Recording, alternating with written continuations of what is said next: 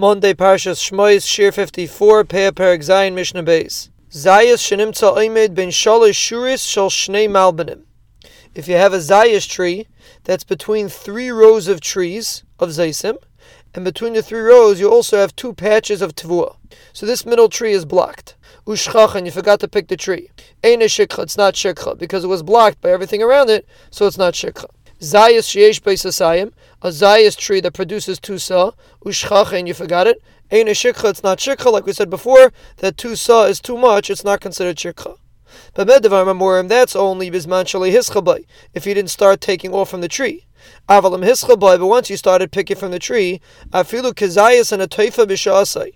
Even if you have a very expensive tree that produces a lot of zaysim, ushchacha, and you forgot it, yesh le shikha, it has shikha because once you start picking, then there's always shekha. Kolzman As long as you have zaysim lying on the ground under the tree that you didn't forget, even if you have zaysim in the tree that you did forget, that's fine and it's not shekha. Reb